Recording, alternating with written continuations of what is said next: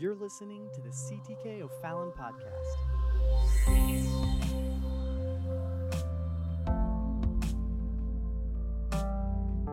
Hey, this is Pastor Andrew Romine, and today we are featuring a guest message from my friend Akil Thompson, who pastors the Pentecostals of Mississauga in Ontario, Canada. This sermon was preached here at CTK at the annual Illinois Section 4 Youth Week. Thank you for listening to the CTK podcast. Here is Pastor Akil Thompson. Genesis 22 and verse 8. And Abraham said, My son, God will provide himself a lamb for a burnt offering. See how they just leapt off the page? God will provide himself a lamb for a burnt offering. So they went both of them together. Look at John 1 and 1. Many of you all can quote portions of this, if not all of it, in its totality. But let's look at John chapter 1, verse 1. In the beginning was the Word, and the Word was with God, and the Word was God. The same was in the beginning with God. All things were made by Him, and without Him was not anything made that was made. In him was life, and the life was the light of men, and the light shineth in darkness, and the darkness comprehended it not. Skip down to verse 10. He was in the world, and the world was made by him, and the world knew him not. He came unto his own, and his own received him not. But as many as received him, to them gave he power to become the sons of God, even to them that believe on his name which were born not of blood, nor of the will of the flesh, nor of the will of man, but of God. And the Word was made flesh and dwelt among us, and we beheld his glory. The glory is of the only begotten of the Father, full of grace and truth. Tonight I feel led to preach to you. God gave me his word. God gave me his word. Help me pray. Spirit of God, we love you and we thank you. We thank you for your presence. You alone are God, and beside you there is none. We thank you for your word. Now I ask you to speak in this place tonight, God. Speak like only you can. I ask that you blow like the wind and fall like the rain, God. Let there be a flow of the river, the river of living water, God. Do whatever it is you want to do, for this is your church and we are your people. And at the end of the day, we'll give you all the glory. Nobody in this place will be confused as to who to give the glory to. For thine is the kingdom, for thine is the power, for thine is the glory. And we love love you this evening, God, and we give you praise. Would you clap your hands unto Him in Jesus' name? Before you're seated, high five somebody. Tell them, God gave me His word. God gave me His word. Praise God. Praise God. I am, I've already revealed to you that I am an 80s child. And if you ask me, praise God, somebody over here is Holy Ghost filled and sanctified. If you ask me, I think the 80s is arguably one of the greatest decades Okay, we got some got some people that know what I'm talking about. Praise God. It was the will of the Lord. Now I know I'm on assignment. I also feel incredibly fortunate because it is my authentic assessment. I feel somewhat overwhelmed, if you will, with gratitude because it is my commentary that my generation is probably the last to be deeply connected to a time in our culture that's now foreign to many people. I can vividly recall growing up in a time where kids played in the front yard with front doors unlocked. I can recall being able to go by Flossie's house for some ice pops or Miss Mary's house for some candy. But my generation is the offspring of a generation whose homes were constructed with front porches. So it was not uncommon at all for people to take evening walks, and sometimes you'd have a little conversation, and before you know it, you're chatting with one of your neighbors and you're having some iced tea, and the next thing you know, you've been invited over for dinner. One thing led to another, and it was just great. We did life together. I can remember being an unexpected guest for dinner many times and being treated like I was family. There was always enough spaghetti and grape Kool Aid for everybody. And y'all don't know anything about grape Kool Aid. Praise God. But you know what? I want to I want to share one quote with you from Andy Stanley. He said it like this. He said that the American front porch further represented the ideal of community in America. For the front porch existed as a zone between the public and the private, an area that could be shared between the sanctity of the home and the community outside. It was an area where interaction with the community could take place. Now, we are moving at such a pace, we just want to get home, close the garage door behind us, retreat to our backyard with our six foot privacy fences, and we don't want to interact with anybody at all. As a matter of fact, if we're being candid, we want to avoid people at all costs. I look back on my own personal memories and I, I, I, I, find myself enchanted by the cool cadence of my parents and my grandmother's stories of neighborhood life. I can remember uh, growing up as a teenager being instructed uh, to reach out to one of my father's friends. I'm not going to get into all my story, but my father got locked up when I was 11. Uh, and I did not know it. I thought he owned a car dealership, and I believe he did, but eh, perhaps it was an affront of some sort, some way. One way or another, they identified him as running one of the largest drug rings in the East Coast. Uh, and our life made a dramatic turn. We went from living in a very fluent situation to a very different situation, what I call government cheese. And Praise, praise you all right if you don't know anything about government cheese. You ain't missing anything. That big block of cheese. Anyway, I'll stop. Somebody said, "Yeah, that's good." Praise God. We were we found ourselves in a bind. I can remember we were we were in need of assistance financially. My dad was adamant that I reach out to somebody. And I was a kid. I was really uncomfortable doing so. I found myself straddled with a lot of responsibilities that I wasn't prepared for at the age of 11. And just simply taking care of my younger siblings, frankly was a handful in and of itself. But I can remember my dad being very clear, and he was like, I want you to talk to so and so. Go talk to so and so. And I was like, you know what? I don't want to talk to so and so. And we had this back and forth tennis match. And I just said to my dad, How in the world do you know he is going to do what he said he's going to do? And my dad was just like, I've had enough. Here's how I know because he gave me his word. See, we don't understand this because we're living in a different day and age. We're living in a day and age where our words don't mean much anymore. But there was a time you can talk to folks here tonight in the house that have a little seasoning on their lives where your word meant something. Not only did it mean something, your word would carry you places. I not too long ago, how many of you all enjoy Starbucks? Okay, you got a few people. Some of y'all like, some of y'all go all the time. Y'all just trying to be cute and fake everybody out. So at one point, I was a big Starbucks guy. I was going to a leadership meeting, and I felt like I needed to have that Starbucks, that chai tea, no water, no foam, with whipped cream, four pumps of chai, it's like everything, right? And then I found out they have banana nut bread, and I just felt the Holy Ghost. I felt an unction. I felt an unction to get some banana nut bread while I was at it. And I said, you know what? Hey, I want to get this. And I ordered it. And I was getting ready to go to my meeting. And she just spit out the total. And I was like, okay. I said, let me get, get that. And I was like, my wallet. And I was like, oh, man. My wallet. And I was like, well, let me check my other pocket that I never put my wallet in. I was like, let me see here. And the lady was looking at me like, mm-hmm. I was like, well, hold on. I was like, it's probably in my glove compartment. Why in the world it would be in my glove compartment is beyond me. But I was like, I'm going to check just in case the Lord translated it look in the glove compartment, knowing it's not in the glove compartment, but I'm just praying something's gonna show up. I'm gonna find some money there. And she just looking at me like, mm-hmm. I said, Well, look, obviously I, I, left my wallet. I don't know where it is. I'm, I'm embarrassed, but I really need this chai tea. I was like, so we gotta figure this out. I said, How about how about you let me get this chai tea and banana nut bread? and then I'm gonna go to the meeting. We're gonna have a really good meeting, and I want to come back before y'all close, and I want to pay you back. And she was like, how about, how about, she said, how about I just give you the banana nut bread and the chai tea and you don't worry about it. And I was like, no, no, no, no, no, no, no. I'm going to do that. And so, I, you know what? I, I went to the meeting. She gave it to me and I came back. I remember knocking on the window and she was like, oh my gosh, you did come back. I gave her my word. Can I tell you? Can I tell you? There was a time where business deals were predicated, transacted, and concluded upon people's word and a handshake.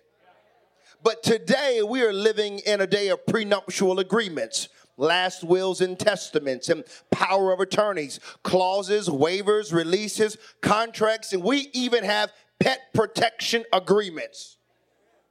I'm not even talking about one signature. I'm talking about three, five, maybe 10 places that you have to sign. Why? Because your word is not enough. Not only is your word not enough, but your name is insufficient as well. For those, if just we just talked about it tonight you have to sign a ministry release waiver, if you will, or a waiver, because some of your lives might be on the line and nobody wants to be held responsible. But can I say there is something about God who understands that we ought to have enough confidence in Him that when He tells us something, He doesn't have to prove Himself over and over and over again. But the reason why I'm holding on to something is because God gave me His word. And there's somebody in the house tonight that is everything may not match up the way that you feel like it ought to match up, but God gave you his word one year ago, five years ago, ten years ago, and the only thing you have to stand on is the word of God. And can I tell you, if that's all you have to stand on, then you stand firmly planted in the word of God, because if God said it'll come to if God said it'll come to pass, you ought to know it will happen, honey. It may not happen when you want it to, but I'm telling you, it will come to pass. See, God gives us the how he gives us evidence according to our faith. God will work a miracle if you dare to stand upon the word of God. Now, let me say this right now. I feel this so strongly. Some of you all, I, by the way, I like crazy people. I like desperate people. I like people that take God for His word. So we're going to be preaching tonight. And here's the thing about Pentecostalism this is not, and I'm not minimizing any other faith tradition, but the delivery is usually different. It's much more dialogical in the sense that this is not a one way street. This is not liturgical, and I'm not minimizing liturgy uh, liturgy. I'm just simply saying that if I say something, or if the Holy Ghost, when He's speaking through me, says something and it resonates with you, and amen is appropriate. What you're doing is getting into agreement. And can I tell you, I'm about to show you something in a moment. When you get in alignment with the Word of God, You're about to tap into something that's going to absolutely blow your mind. And what I'm telling you is, as we're preaching and the Holy Ghost is moving, you don't have to wait. You can be like blind Bartimaeus. I got one shot right here, right now. I'm not worried about what I don't have. I'm going to focus on this moment, this opportunity. If you feel led to stand and lift both your hands, you better do it and get a hold of what God is trying to give you because tonight is your night to receive a miracle. Now, you can worry about your neighbor if you want to, and you can worry about it. They're going to see you on Facebook Live. You can worry about everybody else and leave the same way you came. Or you can forget about everybody else and say, Tonight is my night for for my miracle. Tonight is my night for my healing. Tonight is my night for my deliverance. Tonight is my night. Tonight is your night. Tonight is your night. Tonight is your night. So let me show you something. This is how I know God gives us evidence according to your faith or our faith. You remember when you first came to know the Lord. Watch this, watch this, because this is what we do. And God would say, Hey, He would speak to you. He would say, Is it DeMonte? Don't worry, bro, you good. DeMonte, like, oh Lord, not again. He's like, man, I, I ain't got but so many shirts in my closet. Praise God. So you're good, you're good. But you know, the Lord would say, DeMonte, I want you to go do so and so. And you know, when the Lord would speak to me back in the day when I first came to know the Lord, He said, Keel, I want you to do so and so. You know what I would do? I would say, Well, Lord, if this is really you, because I'm not sure, I want you to have Pastor Thompson call me at like 11:53 a.m. in 10 seconds. Phone would just, hey man, you know, And then the Lord would use him to speak. And I was like, okay, Lord, I'm not convinced just yet. If that really is you, because that's a coincidence. You know how we do. We like to rationalize stuff. If that's really you, God, then I'm going to need you to have my next door neighbor who can't stand me come to the house with some hot Krispy Kreme donuts. And then you know what? Next thing you know, neighbor knock on the door. Hey man, I just want you to know, I just I just came by hot, you know, these hot Krispy Kreme donuts. I just had to give them to you. And then I'm like, all right, God. I think maybe now I get it, but just to be sure, I'm gonna need you to do one more thing. You know we fleece God like that. God is challenging us and God is provoking us, and the entire time we're fleecing God. See, here's what it is the reason why God meets those incredibly unique and bizarre demands in the infancy of our faith is because we need evidence. We want evidence. But here's what's different the more you grow in your faith, you get less evidence. So this is messing some of you all up because some of you are wondering right now, God, you told me so and so was going to happen a year ago or five years ago or 10 years ago. And the thing is, you getting all mixed up and you looking for a prophetic word and you looking for this to happen and that to happen. And God wants you to stop looking for evidence or signs and just simply say, if you said it, I don't need somebody to knock on my door anymore. And I don't need somebody to call me at 11:53.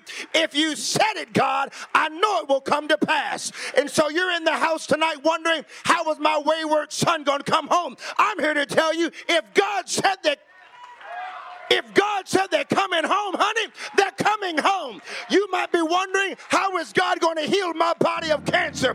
I want you to know if God said He's going to heal you, you you need to know that cancer will leave your body because God is a healer. I'm here to tell you. And let me just say this right now. I want you to know that it is for everybody. It is for everybody. I curse that doubt right now. I curse that doubt. I want you to be absolutely convinced that God is able to do what He said He would do. You know what I love? The moment, remember the demon possessed man? This ain't even in my notes. Remember the demon possessed man? And the Lord shows up, the ship shows up. The moment, everybody, he's flipping out, cutting himself. They can't bind him up, they can't do anything. By the way, man's methods never work. It's a sermon for another day. The moment the Lord put foot on ground, the moment he stepped off that boat and put one foot on soil, everything changed. That man came running to the Lord, worshiping him. I'm here to tell you the moment you let God get up in your situation, the moment you let him get up in your diagnosis, the moment you let him get up in your finances, the moment you let him get up in your home, the moment you let him get up in your school, the moment you let him get in your relationship, I'm here to tell you everything will change. Everything will change. Every why? Because he is a waymaker. He is a healer. Here's the mistake we make. We get we start staggering because we focus on all the where's the evidence? Where's the evidence? Where are the signs? I want to see the signs. But we got to be like Abraham. Bible says he staggered not the promises of God. In other words, he was so convinced he was able to get his mind around the fact that God said it, it'll come to pass. And I'm not, I'm not confused. I'm not betwixt two different places. I know that God said it and it's going to come to pass. So here's what's going to happen tonight. This is going to be crazy because God's fixing to do some miracles. I'm going to tell you one quick story. Yeah, praise God.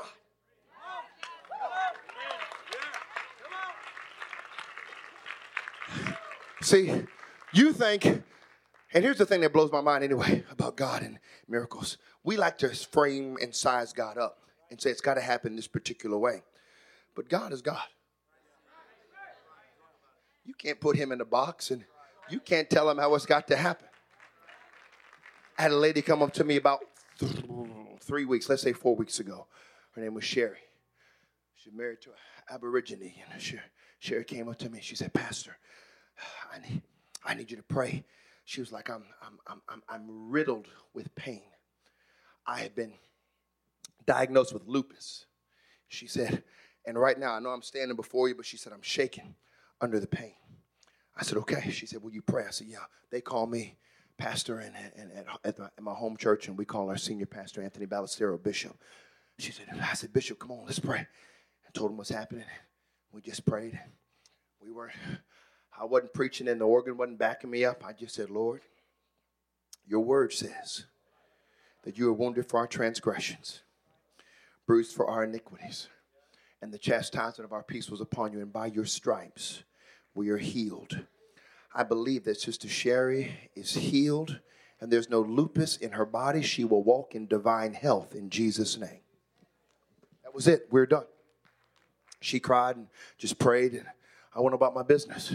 Tuesday, Sherry went to the doctor. Sherry went to the doctor, and doctor took an incredibly long time.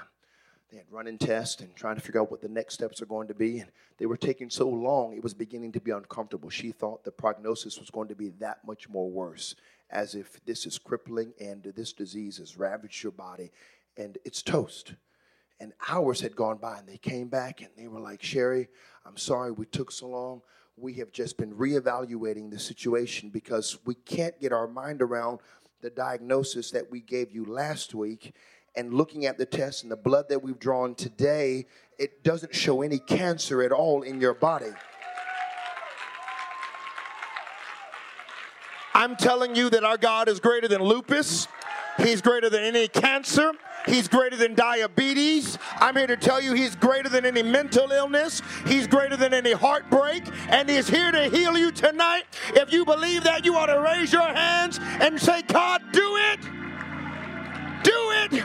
Jesus, thou son of David, have mercy on me. So listen, be seated for just a moment. I'm going to tell you a story really quickly because here's how I know the Lord spoke to me. This I don't do this. This is really uncomfortable for me. But during this week, the Lord spoke to me and told me, and I, I asked the Lord, He told me, I'm getting ready to pour out financial blessing upon my people. He says, some of them get ready to walk in crazy financial blessing. This is how the Lord, just this is what I felt in my spirit. And I was like, well, Lord, why? I did. I did. I was like, well, why? And I was like, I didn't get an answer. Woke up this morning, Lord told me. Said, I'm coming soon. And I'm going to give my people every absolute resource they need to turn their world upside down. Okay. So I was like, okay, that's confirmation. So I'm going to tell you a quick story. Before I went into full time ministry, I was a corporate banker. Remember, I told you about that on, on last night, just a little bit of the story. And had we got involved in the acquisitions, had a very successful career by the grace of God for His glory, 13 years. And I was sitting in my office, and our commercial bank director came to me and he said, Akil, I want to basically, he was like, I want you to interview for the job, which is code, it's cryptic for I want to give you a job. So uh, I was really excited because that's how most of the opportunities I received in my corporate career had come about. The Lord had just given me favor, and I was so excited. Uh, the first thing I did was I looked at the requisition. The requisition is gives you all the specs on the job, and the first thing that I was drawn to was not the job description. The first thing I wanted to know was how much money I'm making. We can figure out what I'm going to do later. I looked at that. I looked at that requisition and that income, and I was like, "We in the money, in the money." I mean, I was. That's what, I'm serious. You think I'm joking? I went in the conference room and I was having a praise break. I was like, all by myself. There was nobody in that conference room. They might have seen me and just walked by and kept on walking. But I was having a praise break. I was like, Lord, praise God. I'm a utilitarian when it comes to vehicles. I was driving a beat up 1995 Toyota Corolla. I mean, it had dents all in it. It looked like somebody took a baseball bat to it. I would drive it. I'm parking down on P5, paying for it now by this time, praise the Lord. Uh, and I was there parking, and you know what? Everybody else, all the executive driving seven series BMWs and blah blah blah. And I was like, "This is so much money," and we were blessed. But this is so much money. I'm about to go pay for a seven series BMW cash and still have money left over. I was like, "Praise God." And I'm rejoicing. I'm like, I'm gonna do this in my 401k. I was just giving like six or seven percent. I was like, I'm just gonna give 15% because I can. I was like, match that. I'm just going down the list. And I'd been with the bank 13 years. I was 30 at this point. So I was thinking, well, I'll be able to retire in seven years, get a great check and pension, and go double dip somewhere else. And you know, as I'm just thinking about all these possibilities, you know what the Lord told me to do? Resign. And I said, yeah, yeah, Lord, if this is really you, I'm gonna need you to have somebody call me at 11:53 with 10 seconds. And I'm sure need a whole lot of Krispy Kreme donuts because I'm gonna eat myself and I'm gonna eat myself out of this depression one way or another. I, I didn't know what to do. I thought resign, resign and do what, Sister Gina? I was like, where am I gonna go? And so, can I tell you, if I'm being transparent, I didn't resign. And after 13 years of being in the bank, all of a sudden, that favor that had amassed began to slip through my fingers. I couldn't clutch it tight enough. People were people were accusing me of stuff. I had never been in my regional vice president's office for any type of admonishment. I had only been in there for uh, accolades and hey man, attaboys, you're doing a great job. We're glad to have you on the team. These people are accusing me of all kinds of dumb stuff. And then I'm just like, what am I going to do? And the Lord spoke clearly to me, said, I told you to resign. You will not return to secular employment. That's what he told me the second time. And I was like, okay, so I wrote the resignation letter. I called my director, and those 90 days had gone by, and I was like, hey, Angela, I need to meet with you. I worked in downtown corporate office, but I asked to meet her at one of our branches. I worked for the fourth largest bank in the uh, country. Uh, and I said, she was like, why are we going to meet there? I said, just meet me there. And I was just a wreck. So she pulled in the parking lot. I got out and I was just crying. I'm just, I'm trying to get myself together. You know how God's moving you those moments and you get ready like to seal the deal and you just like, I'm trying to keep my composure. And she's like, she's getting concerned because she can see me. I'm visibly upset. She's like, what's wrong? And I'm like. I'm like, I'm going to resign. And she's like, what? And I'm like, yeah. She's like, why? And I'm like, because God told me to. I'm not making this up. I'm just sobbing. She was like, and she starts crying. She's like, because you know, women are real sensitive, praise God. She was like, oh, he did? so we just, we're crying. And I was like, yes. And, the, and uh, I, I was, she was like, what are you going to do? And I was like, I don't know. I promise I'm not making any of this up. And so I get in my car and I'm like, we, we're done. And I'm just like, whoa, what am I going to do? 30 days go by, 60 days go by. And honestly, Pastor Roman, I thought, well, I don't know what full time ministry looks like, and I had no idea what full time ministry looked like. I, I, I, was like a bivocational youth pastor. I got a little monthly stipend, but I was just, you know, I, I didn't know. So I was like, is somebody going to come write me a check, Brother Russell, and maybe tell me, hey, go start a church? For a couple million dollars, I didn't have any idea. We was living on some serious faith. Mama was at home with the kids, and I did not know what to do. And I was like, man, you know what? 90 days goes by. And I'm like, okay, Jesus. You know, it's one of those moments when uh, your wife looking at the finances, she's like, what are we going to do? And I'm like, girl, Jesus has got us. The moment she go to bed, I'm, on, I'm in the middle of the floor like, Lord, what are we going to do, Jesus? I ain't got a clue. I'm like, I'm tired of eating eggs, Lord. I can only do so much with eggs. Anyway, so one day, I, ain't got to, one day, uh, I'll just tell you this real quick and move on. So, I mean, we, we just spending through the money, had savings. We start spending some other stuff. And I was like, ooh. Uh, and so we were going to have a revival, and my pastor wanted me to pick the preacher up. And I did not want to pick, pick the preacher up. I was really uncomfortable with this because I felt like back then I called it spooky pooky stuff. But it's that prophetic stuff, right? I was really uncomfortable with that. I was like, that spooky pooky stuff. I was like, y'all can have that. I was like, I, and I felt like something like that was going to happen when I picked this man up. So I did not want to pick this man up. So I obviously I didn't tell my pastor that because I'm gonna do what my pastor tells me to do. Side note, you should do what the man of God, a woman of God tells you to do. And glad, joyfully, praise the Lord. So I did that. But to my wife, I was like, I don't want to pick that man up. Uh, uh, uh. But anyway, so I picked him up and I said, here's what I'm gonna do. I'm gonna keep the conversation carnal.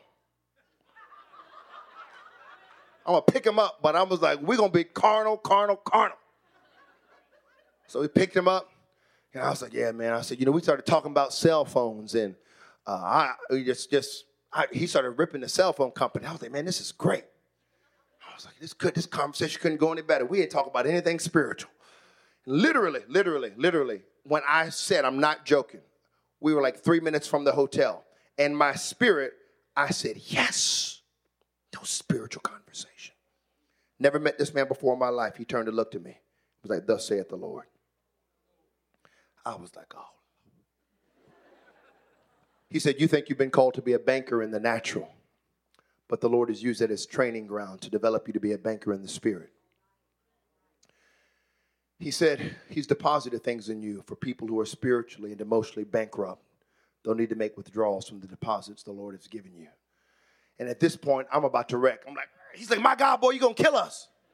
And I'm like, I know, I know, I'm sorry. No, just kidding. He was like, you got more faith in these people driving opposite traffic than you do God. And I was like, you're right. So, you know what? God began to read my mail. I remember one night he called us in after second night of revival. He said, Come here. I, I never met the man before in my life. pastor was like, Hey, man, this guy wants to meet with you. I'm not going to say his name we go in and uh, we're sitting there. And my wife, he was like, I just want you to know that the Lord is done with Wachovia. Now, Wachovia was the fourth largest bank as far as assets were concerned. I wasn't working for them any longer, but I was still indignant. I was like, What do you mean? He was like, You heard me. He was talking to me like my dad. I'm serious. He was like, You heard me. I was like, I did, but I made a little too much bass in that voice. He was like, You heard me. God is done with Wachovia. I was like, What does that mean?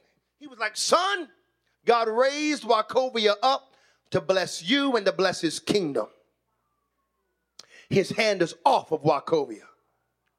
Within six months, the fourth largest bank in the country, as far as assets are concerned, required a government negotiated buyout.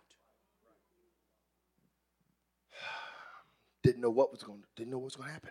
So I thought, what are we going to do? All this time, God's given me some words, and I'm like, wow. Well, you know what? My pastor, because I told my I didn't tell my pastor at this point because we were just kind of visionarying one day, one day. You know how that someday type stuff is. Someday, Keel's going to be on staff. That was like, okay, code for like, I don't know when that's going to happen. Maybe somebody write us a big fat check. So I was like, okay, you know, and, and so we decided to go on a Daniel's fast. Technically, it wasn't 21 days, so I know biblically it wasn't a correct Daniel's fast. It was like three days, but it was the first time I'd ever not had like Krispy Kreme donuts. All the, it was a struggle. Okay, that that Daniel's fast or whatever I want to call it, three days was real. Okay. Um, and the Lord knew that, so He answered our prayer. You know, He said, "Here's what you need to do." He rolled it out, and uh, we decided to, he said, Man, I'm going to try to get you on staff at the church. We're going to try to raise your salary in one day. And uh, by the grace of the Lord, we exceeded the goal that was met. The church rallied behind the vision. And then I've been in full time ministry ever since. And I give God praise for that. Now, the money I was making was a, was a fraction of what I made as a corporate banker. Didn't have health insurance we were struggling. You know, we spent through all our money. I went from having like an 803 credit score and no debt and lots of money in retirement and savings to like nobody wanted to let me borrow anything. I mean, my, my neighbor would let me borrow his lawnmower. He was like, no, bro. He's like, no, no, no. I see what's happening. You just, you struggling, man. You are struggling. We were str- the struggle was real. Sarah had a couple of health crises, and we found ourselves with the medical debt mounting, so forth and so on, and everything was just messed up. Well, by the grace of the Lord, we just put one foot in front of the other. You just got to be faithful. Just got to be faithful. We just put one foot in front of the other. Say, God, this is all unto you. You're going to provide for us. We never went. We never went hungry. I always had vehicles to get to where we need to go. And the Lord saw fit to begin to expand uh, my platform for whatever reason to preach. And so I'm getting a little bit of extra income. And you know what? Uh, for example, when I was a corporate banker, played golf all the time. I hadn't played golf since I've been in full time ministry. Ain't played. My clubs, my wife was making fun of my clubs not too long ago because they just got like shrink wrap still around them from when we left Virginia. Praise God. Anyway. So my point is, I begin to feel a little antsy because now I'm I'm like, well, I got to worry about retirement. Now remember what the Lord told me. Just stick with me for a moment. The Lord told me you will not return to secular employment. So I'm traveling around, I'm meeting with people, and they're like, Well, man, I'm like, What do you do for retirement? I'm always asking questions. What do you do? I'm talking now, and they're like, Oh, well, I've got this business, that business, or you know, that. And I'm like, Man, they're like, You need three sources of income. You need seven sources of income. I'm like, No wonder y'all are doing so well.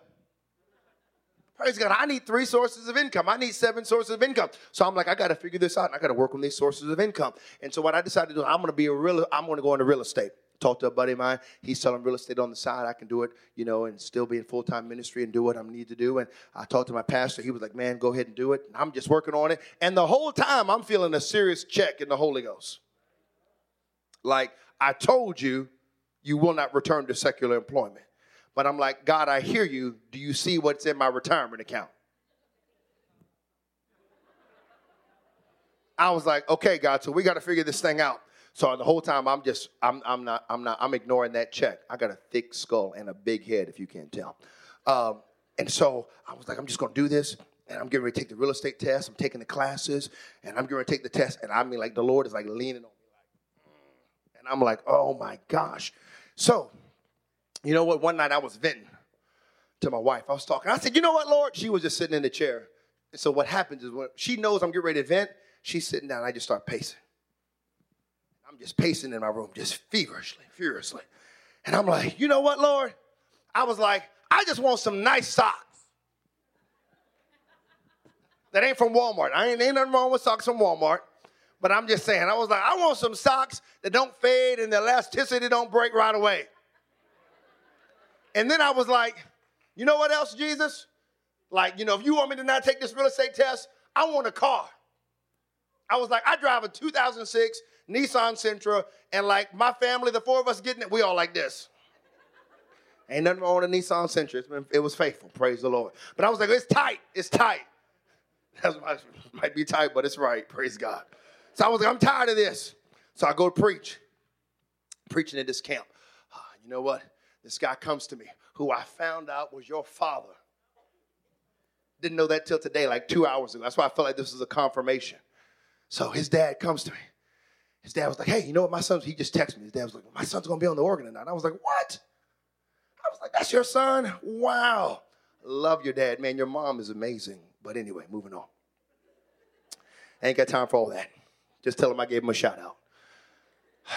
So I'm at this camp, this uh, eclectic mix of independent churches, apostolic churches in Santa Claus, Indiana, uh, preaching. And um, um, this guy comes up to me, his dad.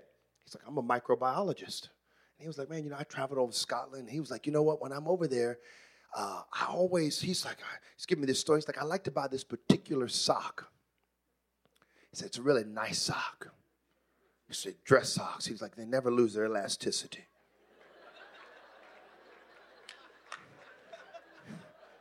I was like, man. I mean, he was just hitting my. He was like, you know what? I was coming out of my RV. I'm getting to go preach. I mean, we on the platform. He was like, I was coming out of my, my RV, and the, he said, I just got back from Scotland, and he said, when I, I go over there, I buy all these, I buy all these socks. I just buy a ton of them. He said, you know what? Um, the Lord told me to give you these socks. I was like, praise God. So here I am. I'm going to the pulpit with like a whole bunch of socks, new socks. And I'm putting my socks up here, praise God, and I'm ready to preach. I get done, you know, I get, and Lord moves, and I'm with one of the pastors driving in the van. I get a phone call.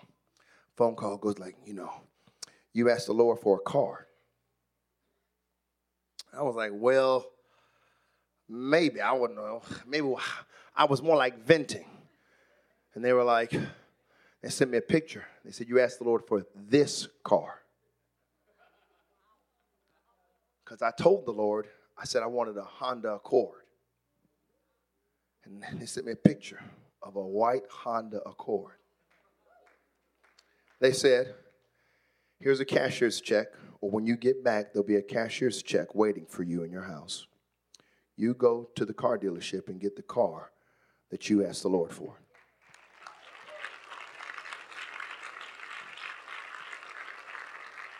Here's what's crazy. I went to go get the car, picked it out at the dealership, and all, all this guy was like, okay, we got to work out the financing. I was like, yeah. He was like, well, I said, no, we're good. He was like, what do you mean?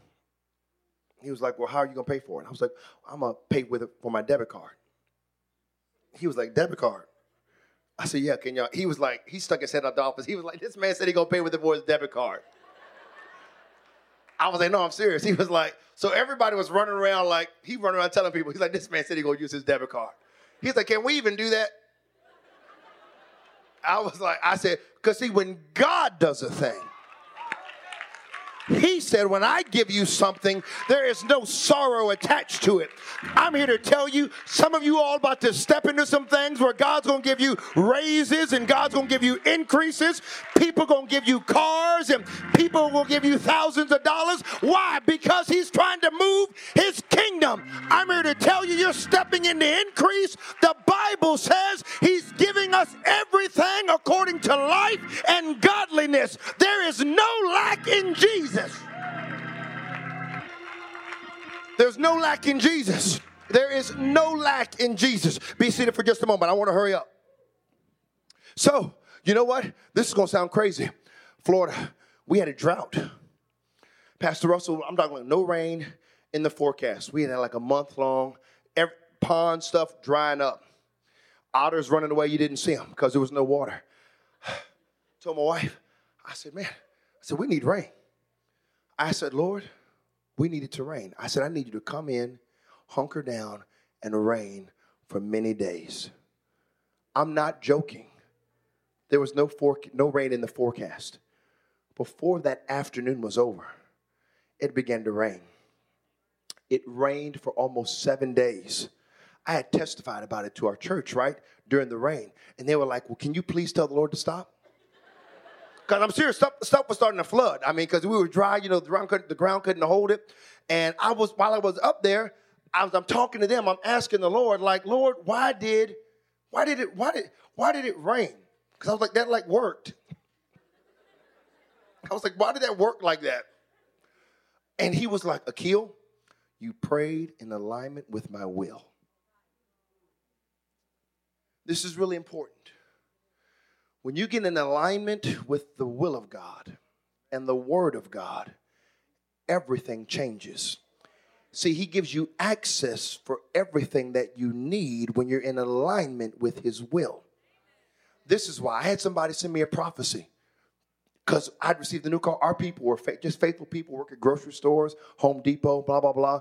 I didn't want to drive the car because I didn't want them to think, you know, Pastor, thank you big time. Pastor Akil think he's big time. So I had the car sitting in the driveway. I was still driving the 2006 Nissan Sentra. And somebody sent me a prophecy. They were like, I mean, they just read my mail. They said, I see a new car, but you don't want to drive it because of what uh, because of what you think others might think. But the Lord says, I want you to have the best. And then he goes on to say, you know what? He says, You're worried about spending money too. The Lord says, if it's his will, it's his bill. So check this out. This this individual who called me up and said, "You know what about the car?" They called me back and said, "Listen, I wasn't completely obedient. You've been seeking income opportunities outside of the will of God." Talking about real estate. They, the, she said that the Lord, the Lord said, "If you will give this to me. I will send, people talking about real estate, be done with it. I will send strangers whom you don't even know will give money into your bosom. So the moment I received that prophecy, I was like, oh my gosh. I went to my pastor. I said, man, I'm, I'm done. I'm not going to pursue this real estate thing. I sacrificed it. And literally, literally, that next Wednesday, I put it on the altar that Sunday. That next Wednesday, uh, somebody came to me, Guyanese, and they said uh, they were uh, trembling, broken English, and they were trying to say that I've, I've got something to give you, but they were saying I have something to say to you. Uh, and they kept saying, I have something to say, I have something to say. And I was like, well, say it. But what she meant was, I have something to give to you. And so she had, she'd given me some money. I'm telling you, since that day, I've had people come up to me. This is going to sound crazy. I almost want to say, don't stream this or whatever, because I ain't no telling who's watching. But you know what? I've had people come up to me and send us on cruises.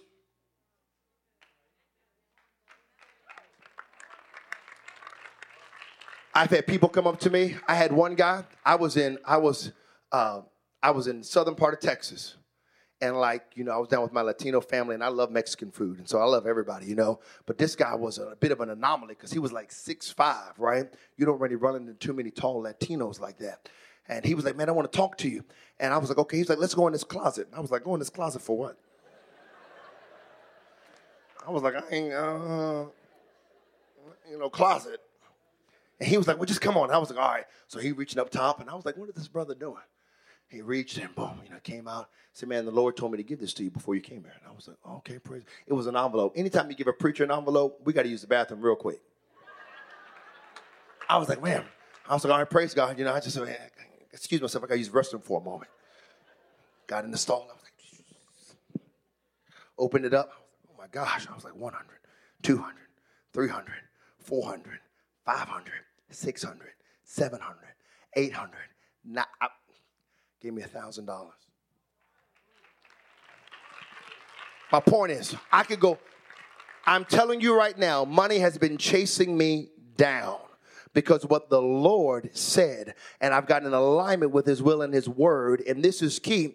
One of the things that happened when you read this, John is writing to this Grecian audience, and the Grecans were people that were philosophical. They were so culturally sophisticated that they were thinkers. So instead of when they would have moments of entertainment, really what they would do, they would gather around and they would think. Aristotle, Plato, Socrates, they would sit down and philosophize. And they would talk about things. And John is writing to this audience. He's trying to help them understand the identity and the revelation of who Jesus Christ is. And so, as he's writing to them, he uses these same monumental words that Moses used in the beginning. In the beginning was the what? The Word. So, what's interesting about this word, this logos, is that the Grecans believed in this notion of chaos. And the only thing that would bring symmetry or order out of chaos is a logos, a word. So, what they would often do is they would go around and they would philosophize. And let's say I live in Ont- uh, Mississauga, Ontario, and I will in a couple of weeks. And let's say uh, I run into Pastor Romine in uh, Nevada or let's even make it further than that. Let's say we run into each other in Scotland. They would say, wow, must be the Logos. It's the only way they could explain it. If they lost the job on Monday and then nobody, uh, they didn't tell anybody, their bo- somebody else called them Tuesday and offered them a different job, they would say, must be the Logos. That's the only way they could make sense out of this. And so when John is writing to them, what he's saying is Jesus Christ, when he stepped on the scene in a world that was in chaos, everything that was out of line had to fall in line. The moment he stepped foot on the planet, everything that was out of whack had to become in order because of who he is and a word. And what I'm here to tell you is God gave you a word to let you know that what was chaos and what was in disarray is fixing to be in order. And here's where it's really crazy because just like he put on flesh and bones that day, your promise is fixing to put on flesh and bones right before your very eyes. If God, here's how I know God said He will heal you. He said, I sent my word to heal your disease. Here's how I know He'll fill you with the Holy Ghost because He said, The promise is unto you, unto your children, unto your children's children, unto as many as the Lord our God shall call. It's for black people, it's for brown people, it's for white people, it's for old people, it's for young people, it's for people who can't put two pennies together, honey. The Holy Ghost is for everybody. Some of you may want to know, well, how in the world can I keep my mind together in the midst of the heartache and heartbreak? I'm living in hell. I'll tell you how. He said, I'll keep you in perfect peace. Keep your mind stayed on me. Gave you my word. Some of you are wondering, how, how is it? How is it? How is it? How is it? Tell you how it is because he said goodness and mercy will follow you all the days of your life. You're wondering, you're wondering how, how, how, why, why, why? It's because he gave you his word.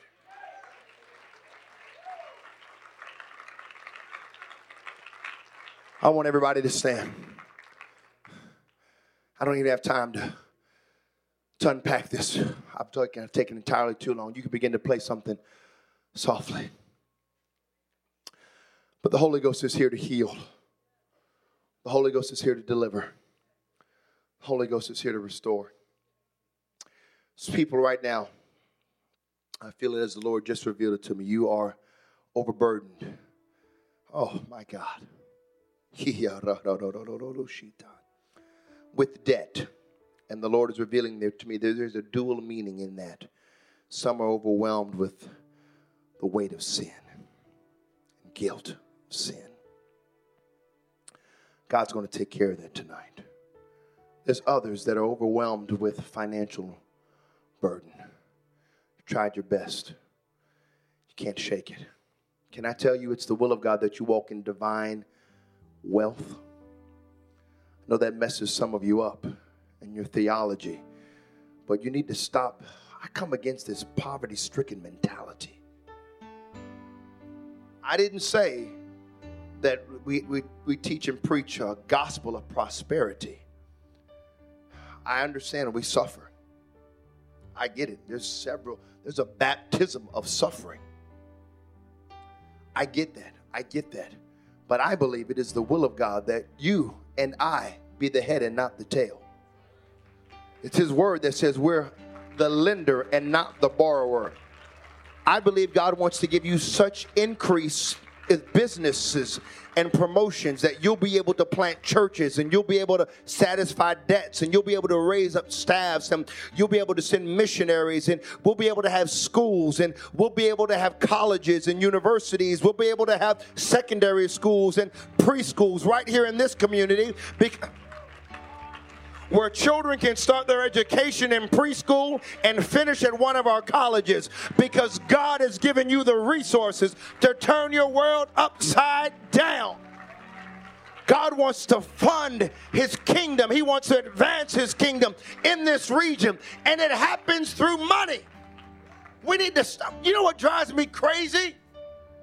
The Mormons get this. The Catholics get this. The Seventh day Adventists get this. The Apostolic Church. I'm not here to beat anybody up.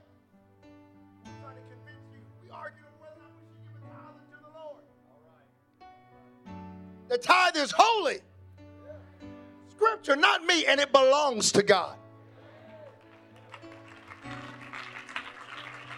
I learned a long time ago I'm going to give God what's His. That, that goes back to the beginning. He said, Adam and Eve, do whatever you want, however you want, do what you want, when you want to do it.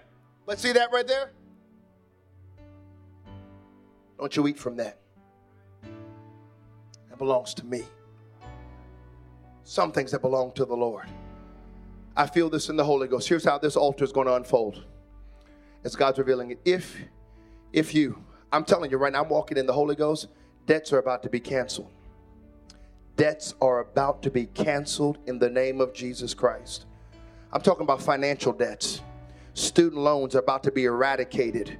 I'm telling you, I'm in the Holy Ghost right now. I had we had one one person who said, you know what? I ain't got to wait till tonight. She was like, I believe that. That's for me. Walked in. Do you know how unreal it is to get an increase of 11 percent? Typically, I've been in the corporate world, it's 2 to maybe 5%. If you got over 5%, somebody had somebody up high was signing off on that. We had one person last night get an 11% increase.